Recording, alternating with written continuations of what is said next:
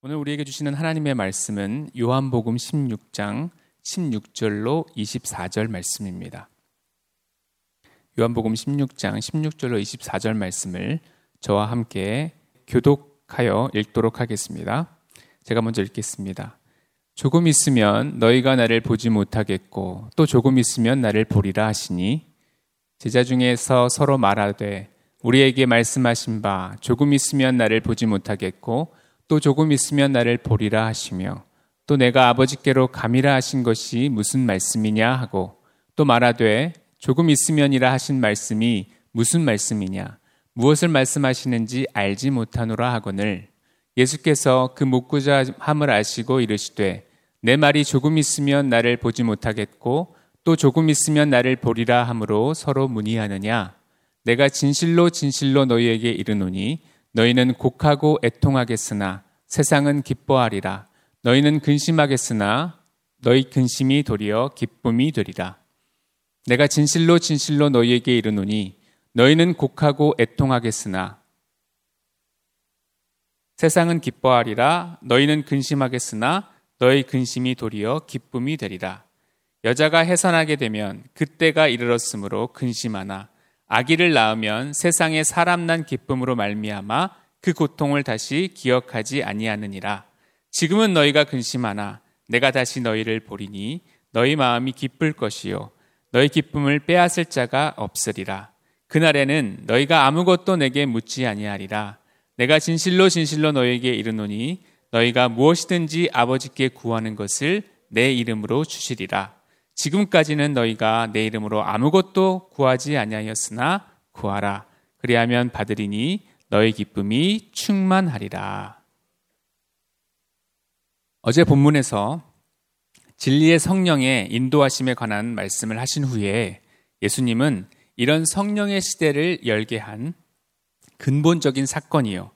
또 예수님이 이 땅에 오신 목적인 십자가 사건의 특징을 말씀하고 있습니다. 비장한 분위기 속에서 제자들은 혼란스러워 했습니다.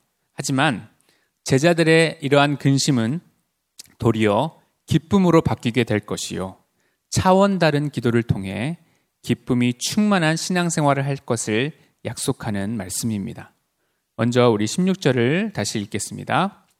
조금 있으면 너희가 나를 보지 못하겠고 또 조금 있으면 나를 보리라 하시니 예수님께서 이 대화를 나눈 시점은 예수님께서 잡히시기 몇 시간 전에 마가의 다락방에서 최후의 만찬을 하실 때를 말합니다. 이제 정말 몇 시간만 있으면 예수님께서 체포되셔서 순환을 당하신 후에 십자가형에 처해지게 되니까 죽어서 무덤에 들어가시게 되면 예수님을 볼 수 없지 않습니까? 그래서 예수님은 조금 있으면 너희가 나를 보지 못할 것이라고 말씀하신 것입니다. 그러면 또 조금 있으면 나를 보리라는 것은 무엇을 말하는 것이겠습니까?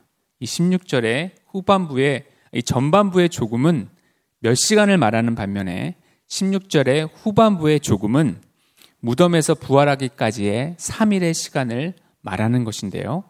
예수님이 말씀, 부활하시면 제자들이 예수님을 다시 보게 될 것을 말씀하신 것입니다. 그런데 제자들은 이때까지도 예수님의 부활에 대한 말씀을 깨닫지 못했습니다.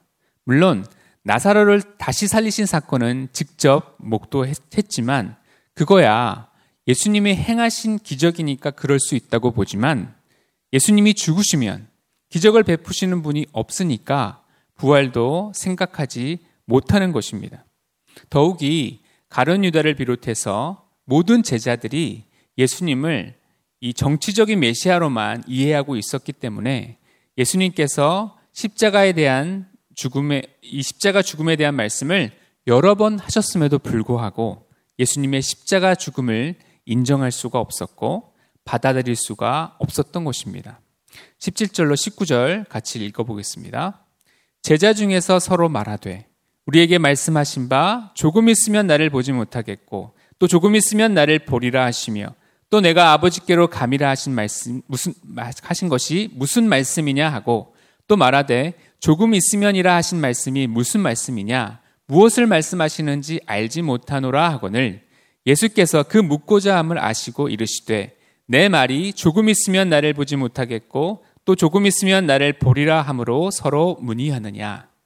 본문의 시작인 이 16절 말씀부터 시작해서 이 조금 있으면 못 보고 조금 있으면 본다는 말씀이 무려 네 번이나 이 반복해서 나오는 것을 우리가 볼 수가 있습니다. 성경에는 의미 없는 말이 실려져 있지 않습니다. 이렇게나 자주 반복한다는 것은 그 안에 메시지가 있다는 뜻입니다. 얼마나 이 제자들의 선입견이 강했는가를 보여주고 있고 성령께서 임하지 않으시면 아무리 말해도 못 알아듣게 되어 있고 또 무식하다는 것을 우리가 알 수 있습니다. 이 제자들이 워낙 이해를 못하고 있으니까 예수님께서는 다른 관점에서 설명을 해 주십니다. 20절을 읽어보겠습니다. 내가 진실로 진실로 너희에게 이르노니 너희는 곡하고 애통하겠으나 세상은 기뻐하리라. 너희는 근심하겠으나 너희 근심이 도리어 기쁨이 되리라. 3년 반을 따라다, 따라다 닌 예수님이 이 십자가에서 죽으시면 제자들에게는 크나큰 슬픔일 것입니다.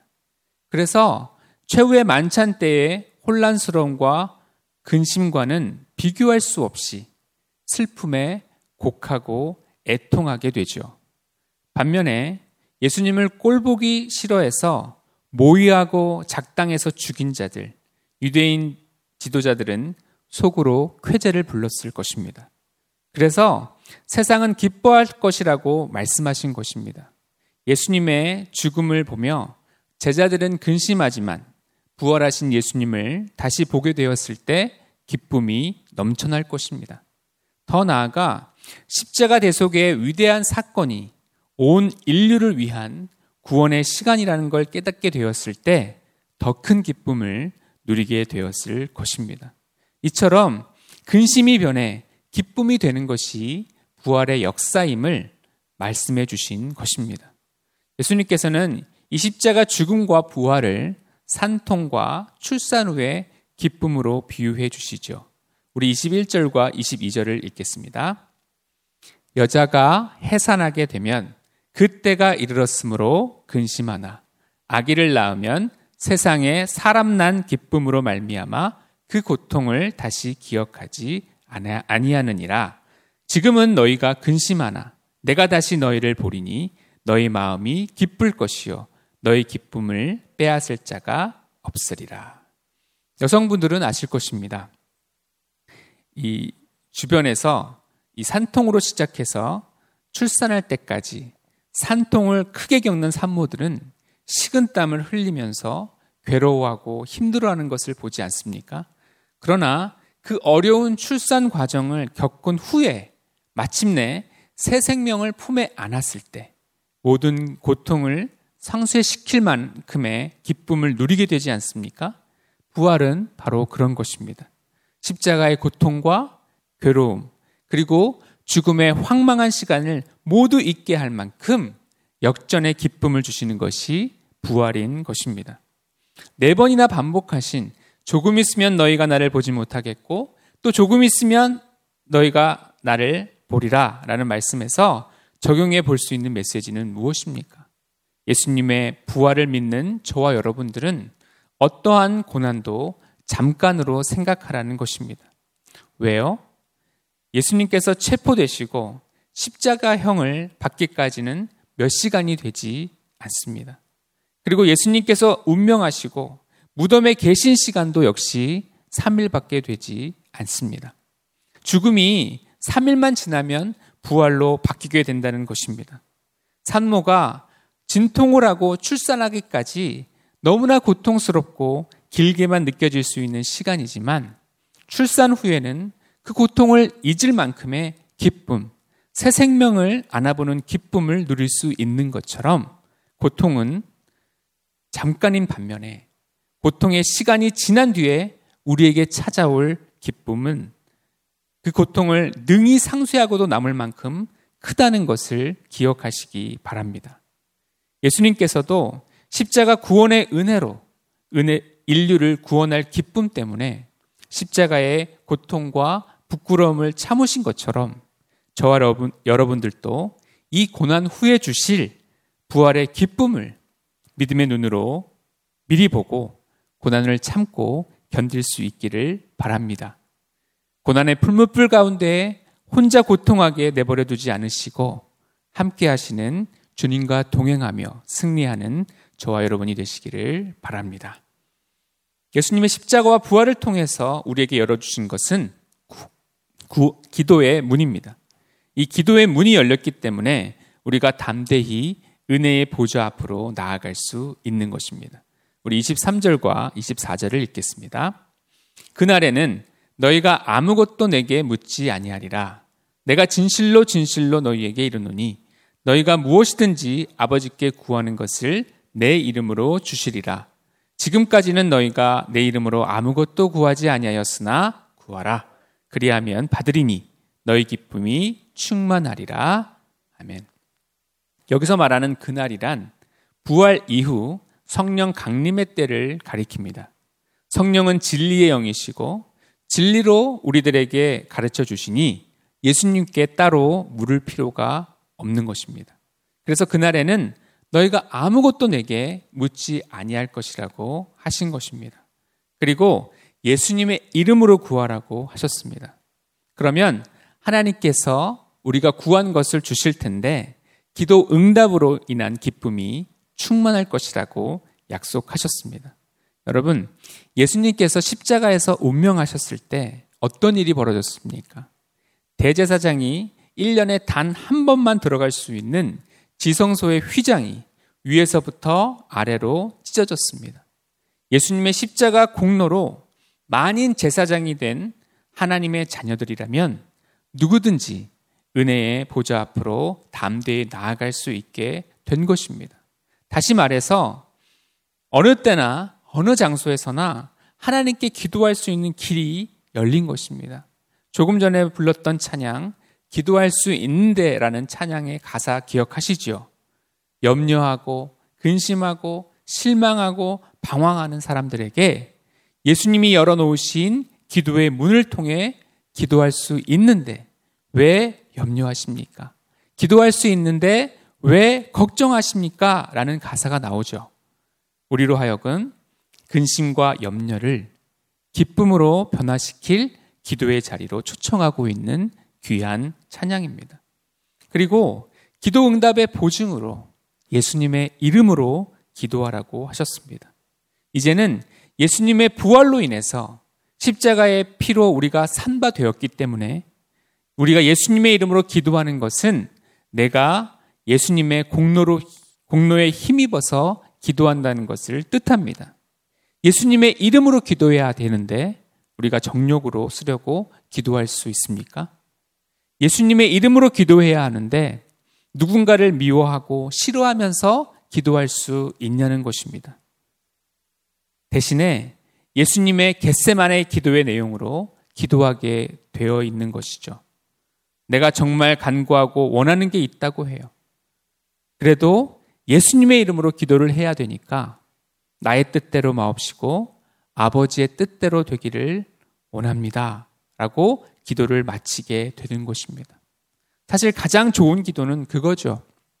능동적으로 하나님의 뜻을 아는 것, 생명을 살리고 영혼을 구원하고 하나님 나라가 확장되는 먼저 그의 나라와 그의 의를 구하는 것입니다. 만약 그 정도로 우리의 기도의 수준이 되지 않는다고 한다면 구하는 내용들을 서술한 후에 기도의 최종 버전은 이 간구가 나의 뜻이라면 잊어주시고 하나님의 선한 뜻대로 이루어 달라고 기도를 하면서 예수님의 이름으로 기도를 올려드려야 할 줄 믿습니다. 그런데 내가 억지로 단식하고 내 뜻을 따라 구하면서도 예수님의 이름으로 기도한다고 하죠. 그건 무늬만 예수님의 이름으로 이름으로 기도한다는 것이지 실제로는 내 이름으로 구하는 것이 됩니다. 그렇게 내 이름으로 내 뜻을 담아서 기도하지 않습니까? 우리가 자꾸만 때를 쓰고 자꾸 달라고 하잖아요. 그러면 우리 하나님은 사랑의 하나님이시고 또또 인격적인 하나님이십니다. 그러면 때로는 주시기도 하세요. 그래서 내 욕심대로 혹시 구해서 내 욕심대로 받잖아요. 그러면 그것 때문에 이런 표현 좀 죄송합니다만 피똥 쌉니다. 하나님께서는 때로는 하도 우리가 고집을 부리니까 말로 해서는 안 듣는 우리의 고집에 대한 메시지를 주시기 위해서 내 욕심으로 구하는 걸 주시기도 하는 것 같습니다. 그리고 마치 이렇게 말씀하시는 것 같아요. 핏똥 싸보니까 어때? 그래서 우리로 하여금 나의 뜻대로 구한 것이 다 이렇게 우리에게 해가 되고 부작용이 크다는 것을 알려주시는 것 같습니다.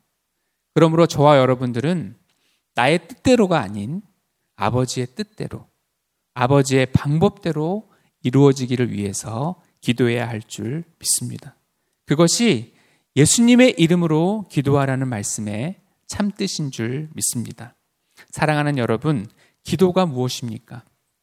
하늘의 힘으로 땅의 문제를 해결하는 것입니다. 우리 한옥 목사님의 표현을 빌리자면 기도란 하늘의 능력을 다운로드 받아서 땅의 문제를 해결하는 우리 믿는 자들의 특권입니다. 예수님은 부활을 앞두고 이제부터는 예수님의 이름으로 기도하라고 말씀하셨습니다. 이제는 기도의 보좌에 나아가서 하나님께 구하기만 하면 된다는 것입니다. 기도의 영, 성령께서 우리의 기도를 도와주시기 때문에 우리는 기도하게 되고 그 기도를 통해 우리는 하나님의 선하신 뜻을 성취하게 되는 것을 보게 될 줄로 믿습니다. 하늘의 기쁨으로 충만한 삶을 기도를 통해 경험하는 저와 여러분이 되기를 바랍니다. 기도하겠습니다. 사랑하는 하나님, 예수님의 고난과 십자가 죽음을 바라본 제자들의 애통과 근심을 사망 원세를 깨뜨리시고 인류의 모든 죄를 대속하신 부활의 소망과 기쁨으로 바꾸어 주심에 감사를 드립니다.